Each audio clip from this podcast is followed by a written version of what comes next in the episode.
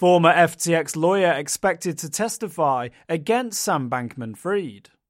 A growing number of associates of former billionaire Sam Bankman Fried are choosing to cooperate with authorities, who are working to prosecute the FTX co founder for a slew of criminal fraud charges.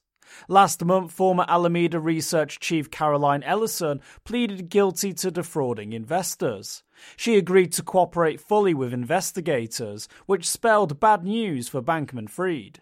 He pleaded not guilty to a series of fraud charges on Tuesday.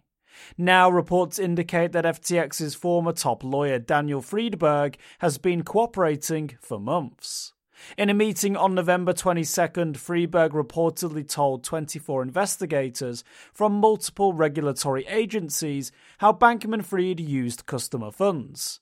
A source familiar with the matter told Reuters that he explained conversations he had with other top executives about the inappropriate use of customer funds and explained how Alameda, FTX's sister company, also owned by Bankman Fried, functioned.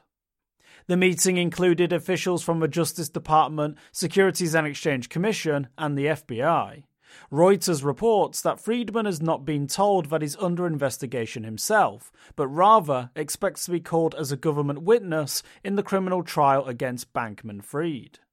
For more informed news, follow us on Twitter and Google News, or listen to our investigative podcast, Innovated Blockchain City.